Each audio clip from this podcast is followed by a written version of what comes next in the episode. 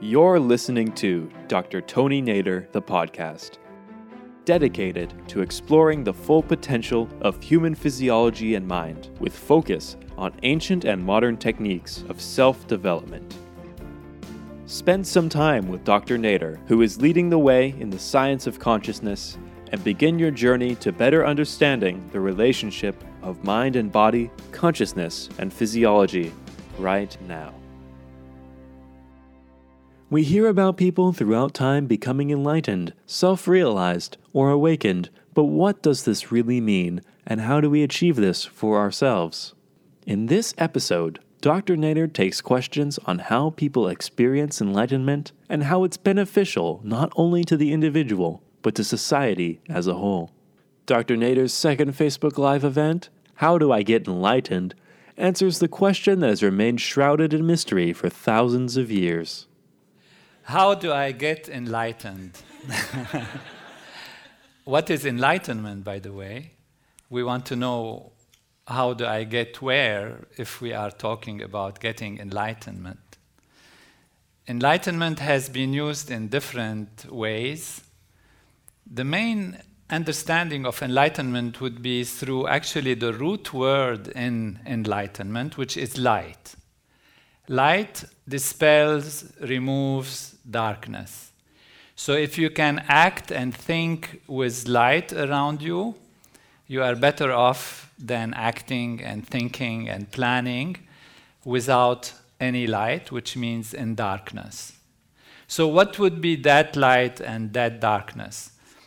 Darkness is ignorance, ignorance of the variables, the things that influence your potential ability to achieve what you want. In the simplest form, if you're sitting in the room, you want to move from one place to the other, and you have darkness, uh, how can you move in a safe way, in a good way? You might have obstacles on the way. If it is dark, you don't see them. You might fall, have an accident, and never achieve that simple task of walking across the room. So you need light in order to achieve the simple task. When we act in our life, when we make decisions, when we uh, want to achieve great things or whatever desires we have and fulfill those desires, then we need knowledge of what it takes to achieve those goals, what it takes to reach that particular aspect or part or goal in our life. And the more we know, the better we are equipped to reach our goal and be successful in our achievement, be it in relationships, friendships, family life, vocation, deciding about what to do in the next year or where to go to college or how to fulfill our life and be happy or how to be spiritually fulfilled, achieve the goal of what life is, and what is the goal of life anyway, where are we going. All of these are questions that come to us, and the more we know about what we can call the truth about things, the reality of things, the variables that influence our actions, the more we are enlightened, the more we are in light, and the less we are in darkness. The term enlightenment has been used in the Western world a lot, and uh, it has two aspects, in fact, and I will address these two aspects. Let's first divide them into two parts outer knowledge, outer enlightenment, and inner knowledge or inner enlightenment. In the 17th century, 18th century, after long histories and many events in Europe and in general in the West, came an age which was called the Age of Enlightenment. And this age actually started with scientific understanding and scientific discoveries. Descartes, Newton, and philosophers who started to understand that actually nature works based on laws. There are laws. Things are not happening in a haphazardous way. It's not like some kind of unusual interventions that come beyond our control, but there are laws of nature that conduct the affairs of life. And so they can understand these laws and therefore have more grasp of what is influencing what, and therefore make decisions based on informed abilities, informed knowledge. And so you got then all these philosophers who came. It started also in France and a little in England and Germany and different parts of the world with Voltaire and Rousseau and Montesquieu and David Hume and Locke and Adam Smith, understanding economy, and then you know Kant and all these philosophers of that time that created a time where they don't, didn't want to just behave on the basis of something they cannot understand. Because they saw contradictions and hypotheses and thoughts about life and how things happen in life. And this movement spread very wide. In fact, in the United States, Benjamin Franklin, Jefferson, Madison, they were being really connected with the Enlightenment movement of Europe. And the Constitution of the United States was a lot based on these ideas of using logic, using reason, understanding the laws of nature so we can do things. And this has given us huge abilities to progress and to grow and to study nature, and a lot of energy and input has been put, and a lot of money has been spent on science because it was the way of logic and the way of reason and the way of making decisions that make sense. Now, after a while, this didn't make people necessarily very happy.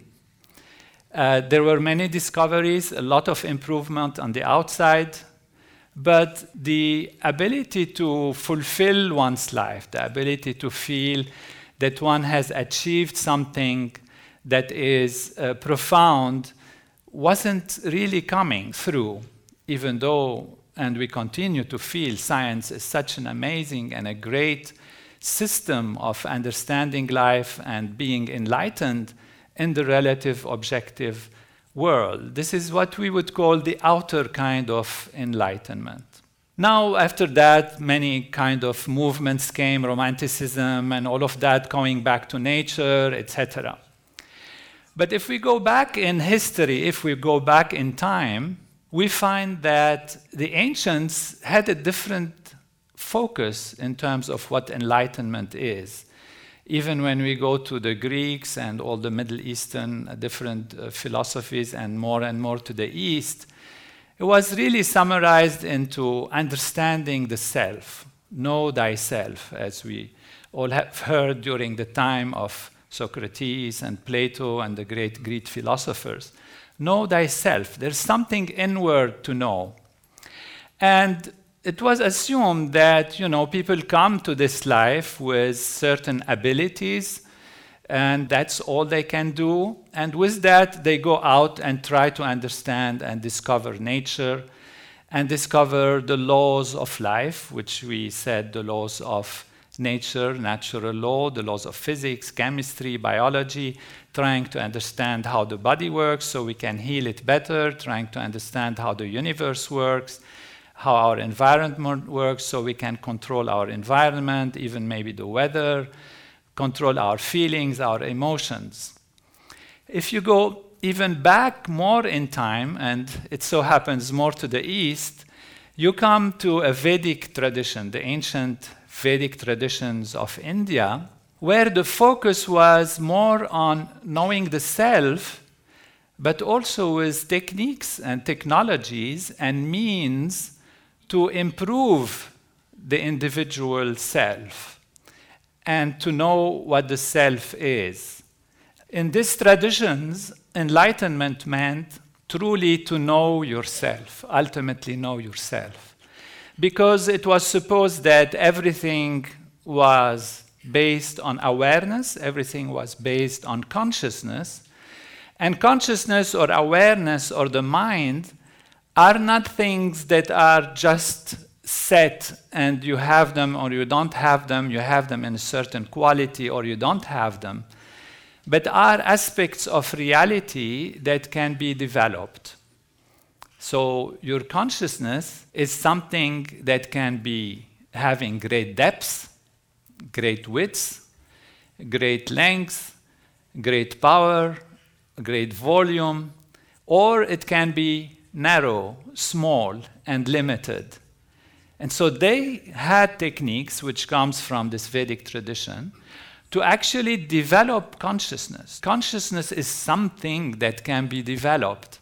It's not just either I am awake or not, or sleep or dream, or maybe sometimes drowsy or some altered states of consciousness, but in a positive direction, consciousness can be expanded. The awareness can be increased. And so, this fascination with increasing awareness led to this enlightenment, an idea of enlightenment, being something internal, inside. So you go back to yourself and get enlightened, meaning know yourself in a deeper and bigger way.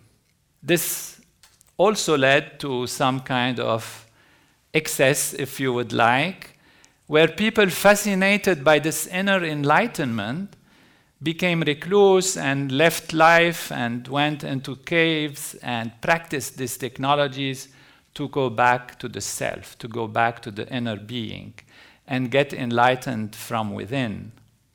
Basically, the idea was that when you look at an object, any object of experience, your awareness gets grabbed by that object. And we know that when we look at something, look at a flower, look at a table, look at your cat or your dog, your awareness is totally colored and taken over by this object that you're looking at, be it an object or an animal or a human being or an event or a thought.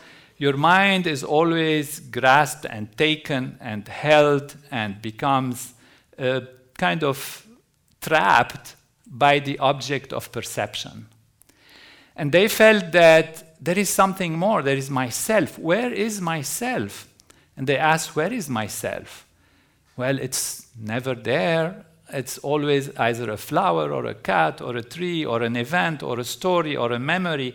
And therefore, I am always lost to myself.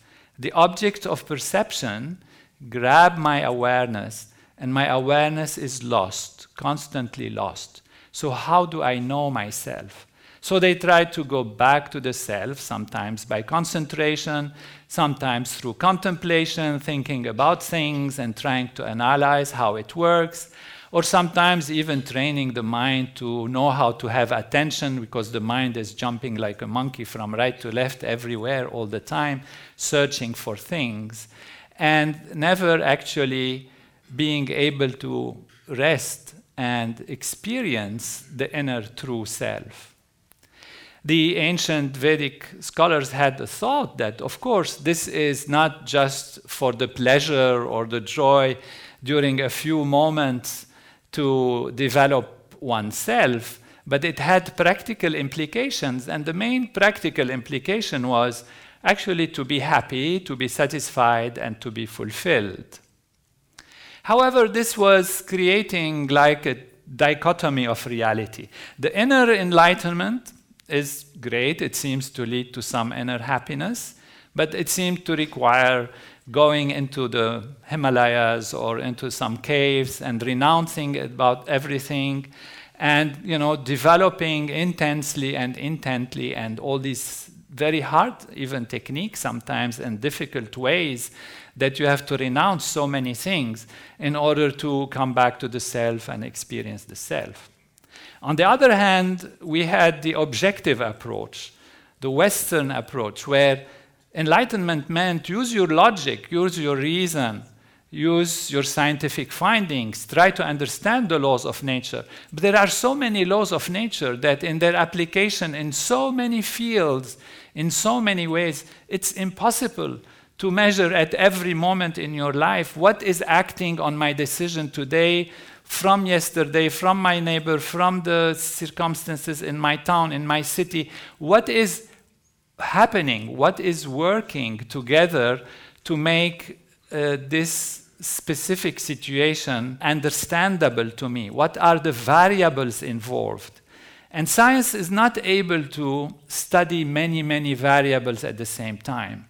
The scientific method requires that you isolate things and then study them one by one. Otherwise, you wouldn't know what is influencing what and how things are happening.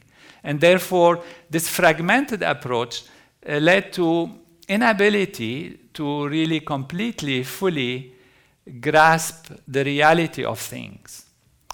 In the 1950s and 60s mainly, came from the ancient Vedic tradition, a great sage uh, Maharishi Mahesh Yogi, who comes directly from the Vedic tradition, from his teacher, uh, Brahmananda Saraswati, the Shankaracharya of Jyotirmat, and brought a knowledge that is very profound. First, he explained that enlightenment, even on the inner level, does not require a difficult path. It's not a difficult path. Enlightenment on the inner level is not only for recluse people who live life and go there. That enlightenment is for everyone, and that enlightenment, inner enlightenment, is very easy. What he also explained, and it was very profound, that enlightenment actually is for action, is for greater productivity, is for greater understanding of the outer world.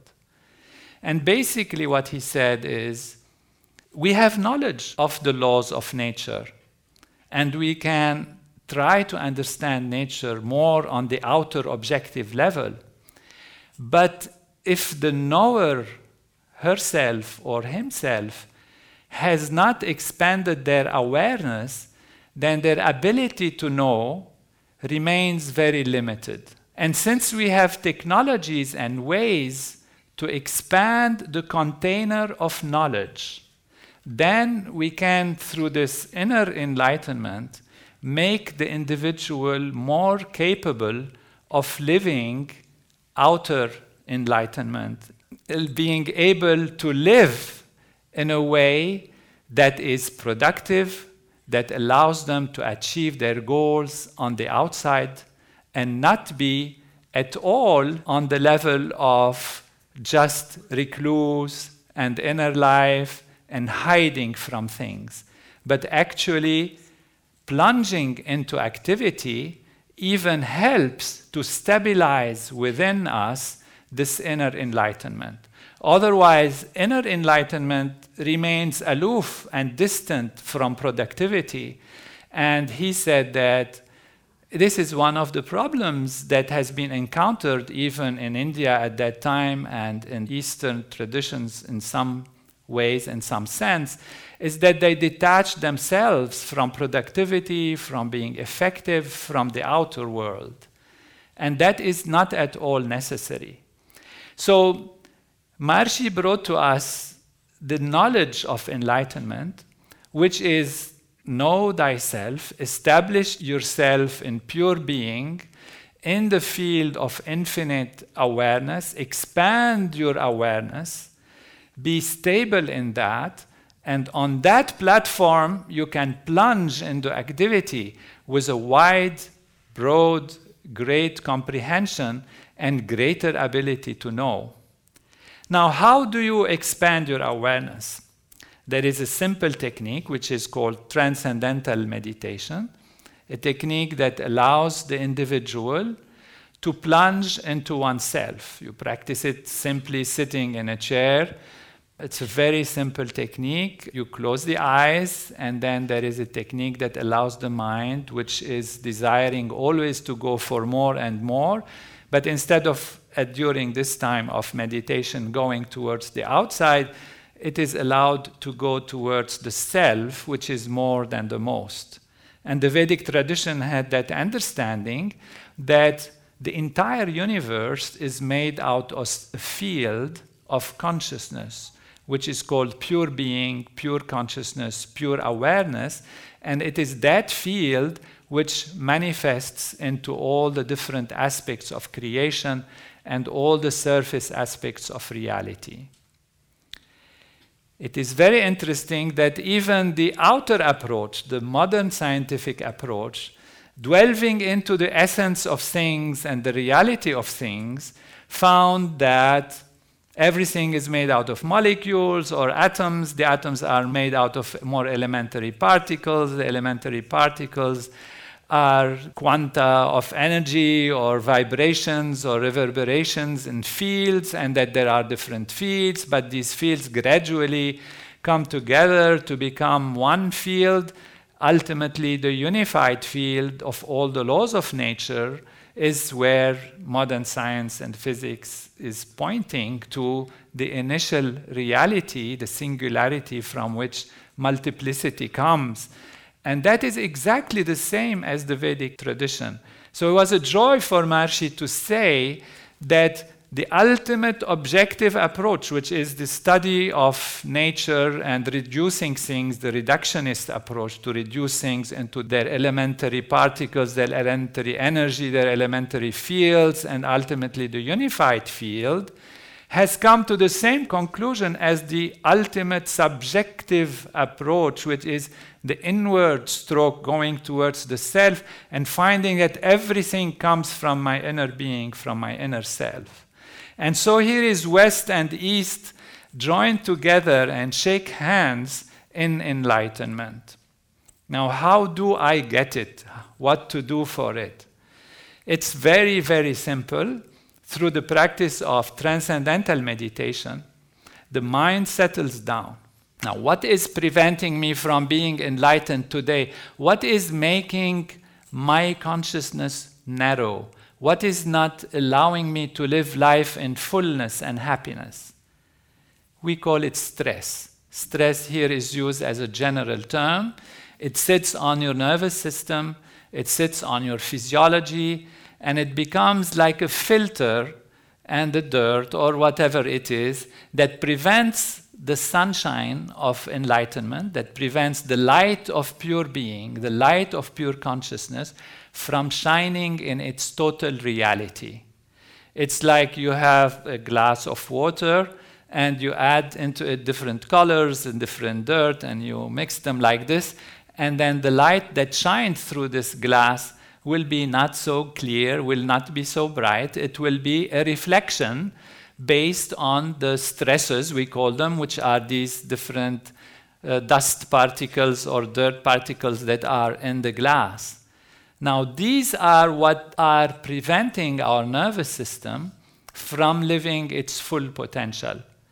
And when the mind settles down, because it is the nature of the mind to go towards greater happiness, and because the inner self is more than anything, it's more than the most, it's the unified field of natural law. During transcendental meditation, the mind dives towards that reality. And by experiencing deeper and deeper level of ourself, we are getting more and more enlightened. We are establishing ourselves in what we call self realization. We are realizing ourselves more and more. And we reach another level of what enlightenment is and the definition of enlightenment. We reach freedom. In the ancient Vedic tradition, it's called moksha, liberation. Liberation from what? We used to be bound by the object of perception we used to be a slave of the things we see. We lose our whole inner, infinite, pure being for little objects of observation, for little worries, for little things we want. We lose all of that for small things. Liberation means to be free from the objects of perception, from the outer values, and experience the unbounded inner freedom of the self. That is self realization. That is enlightenment. But this enlightenment does not make us lethargic, does not make us unable to act. And scientific research has shown that those who practice transcendental meditation have better behavior, greater achievement, better grades at school for the children, and improvement in all areas of life, including improvement in the human physiology. Because the progress towards enlightenment requires the removal of this dust and dirt that we talked about, that we have called stress. And since the body, by its nature, rejects foreign material, like if you prick your finger with some, some thorn, the body creates a reaction and it removes it because it's foreign to you. But you have to give it a chance to do it. If you're tired and stressed and the body is exhausted, the healing will be slower and will not happen as well. So, the means to remove stress and strain is through deep rest. Transcendental meditation, because the mind and the body are intimately related, when the mind settles down, the body settles down, and that is deep rest, removes the stresses and clears the system.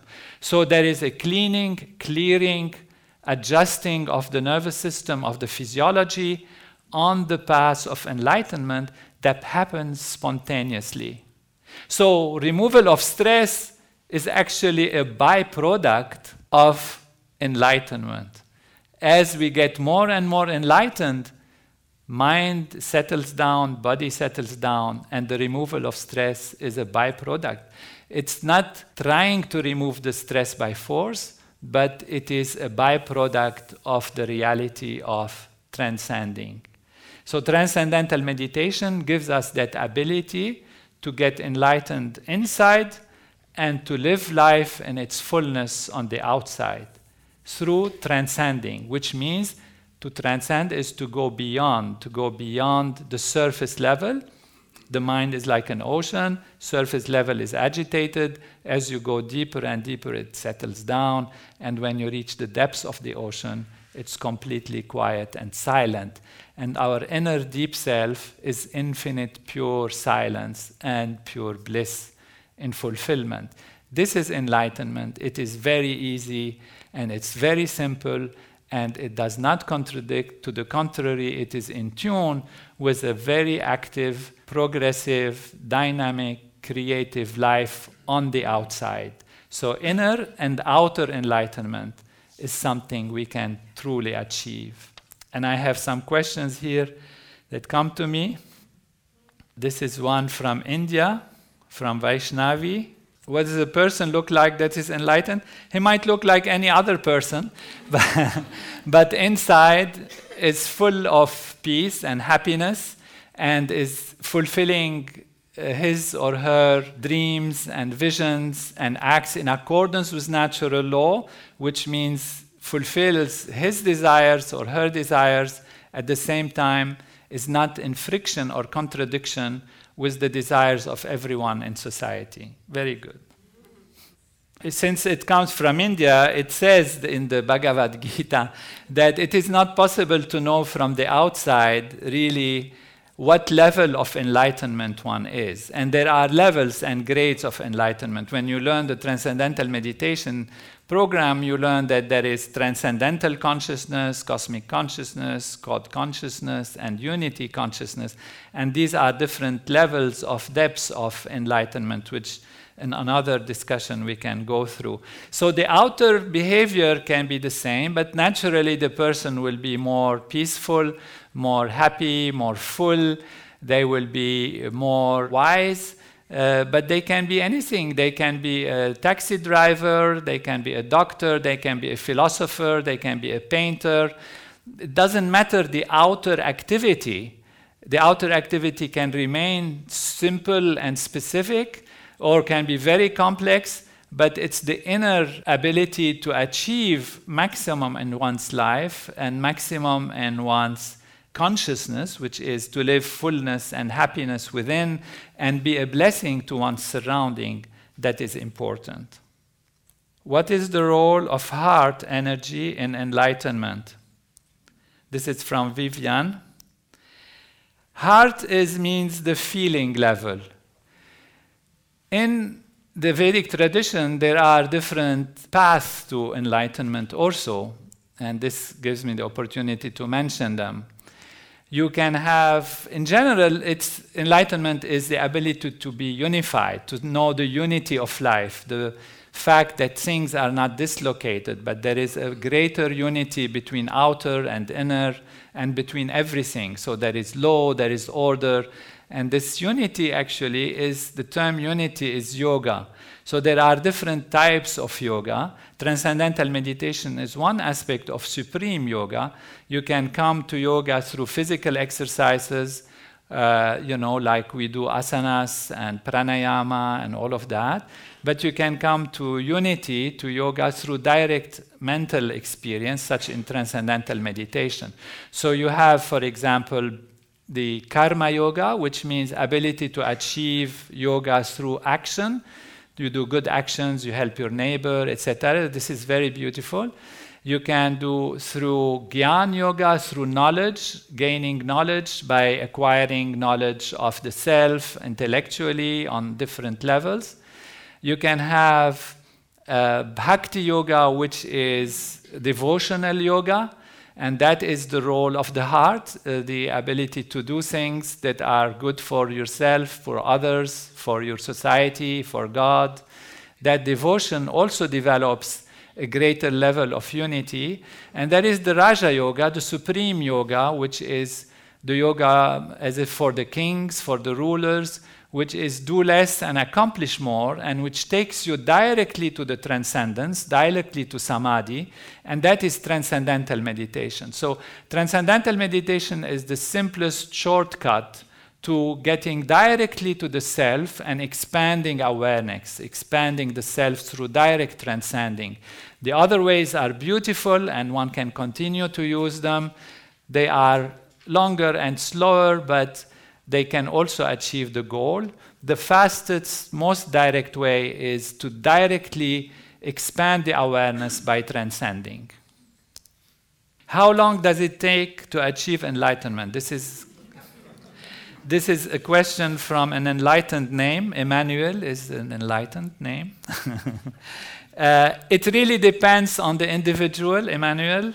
Uh, and that is if you start with a very stressed nervous system, it might take a little longer.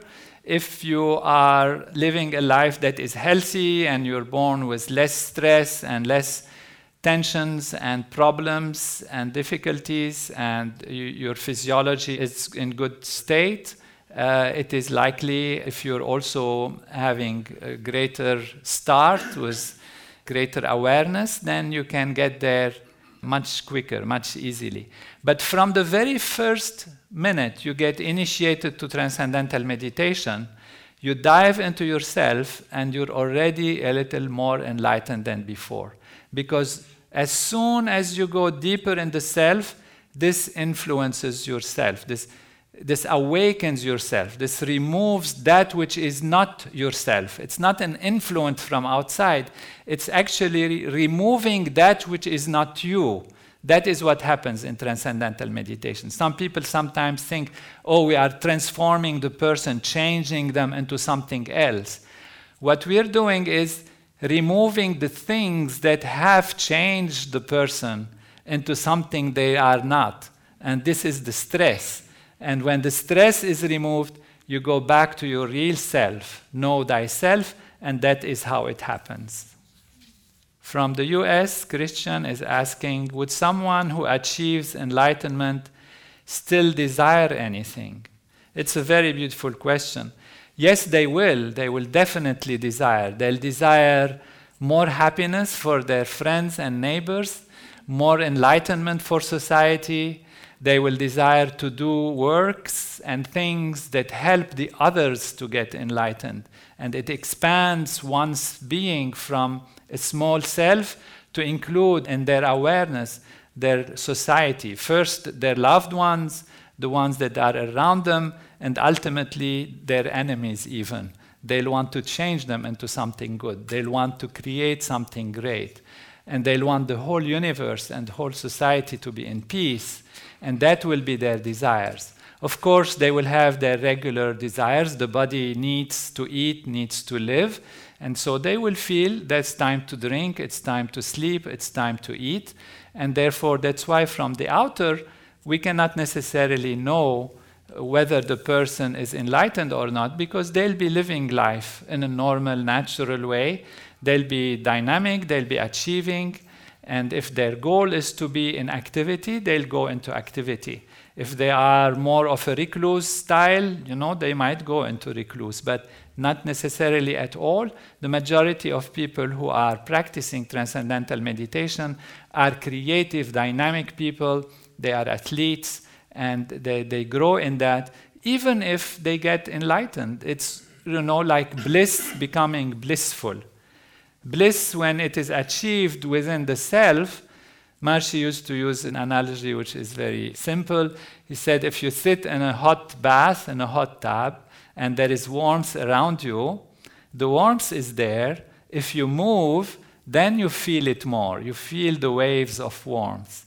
And so activity actually allows the bliss to become blissful. You then feel the bubbles of bliss, and therefore there will always be this desire to act, but these desires will be in accordance with natural law, in accordance with the evolutionary powers of natural law. Do any teaching from Jesus suggest or align with the practice? This is from Amy. I personally feel that all the teaching of Jesus align with the practice. Basically, Jesus' main teaching is you seek the kingdom of heaven which is within you, and all else will be added unto you. I might not have the exact words in English properly, but this is the meaning. And therefore, seek the kingdom of heaven, and all else will be added unto you. And then someday they talked to Jesus and asked him, or there was a discussion about the kingdom of heaven. And he said, The kingdom of heaven is within you. It's within you. And therefore, to go within is the ultimate teaching, and to seek that inner peace and inner happiness, and then be able to give that for others is most profound. And people who practice transcendental meditation, sometimes the question comes I am not interested in myself. Uh, enlightenment is a personal thing. I want to help my society. I want to help others. I want to give to others. And the thing is, you can only give what you have. If you have pain, if you have fear, if you have suffering, you end up giving pain and fear and suffering. There is no point if somebody is suffering to sit next to them and start suffering with them. Because you had one person suffering, now you have two people suffering. So you didn't improve very much the situation. If somebody is suffering, you better gain in strength and happiness and bring them strength, give them happiness, give them hope, raise them above their suffering. And that is by improving oneself and being strong oneself, then we can give to others, then we can improve others, then we can raise others to inner peace and inner happiness and greater achievement. Jamie says, Do you know if you are enlightened? When you are enlightened, you know there are symptoms of inner strength, inner stability. You never lose the self. See, when you practice transcendental meditation, the mind settles down, settles down, and at one moment, it loses everything. There is no thoughts, no images, no feelings, nothing. You just experience pure consciousness. It's not you're sleeping because you are there, but there is nothing else there except yourself. If you don't experience it, it's really difficult to imagine. What could it mean? It is consciousness, pure consciousness, sitting by itself, on itself, in itself, with itself, and nothing else is there. And that experience is your real inner self. So you transcend, when you transcend, you experience that unbounded ocean of being, unbounded ocean of pure existence, the self, the inner self. When you go out into activity, this inner self is more with you than it was before because you just transcended, you just dip yourself into that reality, you know what it is, and now you go out and you have it a little more. You don't try when you are in activity to be aware of yourself. It's like mood making. We don't do that. When you go out into activity, you act, you think of action, but you have that inner silence more and more stable within you. With time, what happens is, with the familiarity in this, this inner self, this inner unbounded ocean of pure being, remains with you all the time. So, no matter what you're doing, you seem to be going and rushing and running and doing things and planning things and acting and correcting and adjusting and all of that. But your inner self, your unbounded peace, your inner peace is never lost. That's the first level of enlightenment. In the transcendental meditation movement, we call it cosmic consciousness. Maharishi has given it this name. So you give a cosmic aspect of life where the inner is never lost to the outer. And so you know this. You really know this when you are there. Could we have, this is uh, Carolina, she's asking, could we have glimpses of enlightenment instead of becoming enlightened suddenly and forever? Absolutely, absolutely. And that's what we said that even from the very first instruction in meditation, people feel something different. They feel a depth that is new. They feel a diving into the self that they have not known before. And that is already a glimpse. It doesn't take days and hours. I mean, it could for some people take a few days, some others a few weeks to feel deeply, but mostly, even from the very first transcending, you feel different. And then as this stabilizes, you start feeling more evenness in life, more and more evenness. So this evenness might not be complete, might not be 100% there, might not be all the time there, but you do get definitely glimpses of that reality as you go along. And that is the beauty of it because the path is very enjoyable. It's not that something that you have to do that is training. It's not a concentration. It's not a contemplation. It's not manipulation of the mind or forcing it to go anywhere. It's a simple, innocent, natural procedure that takes you to these levels and they are fulfilling. So the practice itself is fulfilling. And it's not that you say, oh, I have to do it and it's okay, I'm so intent on enlightenment, I should do it you forget about enlightenment. You just want to do it. It's so good, it's so simple, it's so pleasing that the technique itself is enjoyable, and it is enjoyable because it gives you these glimpses of enlightenment, even short ones, longer ones, and more and more stabilized through activity. I guess we have we have completed the time. Thank you all for listening. Look forward to your questions and other meetings and discussions. Thank you for tuning into Dr. Tony Nader, the podcast. And if you're interested in learning more from Dr. Nader, please follow him on Facebook, Twitter, Instagram, and YouTube.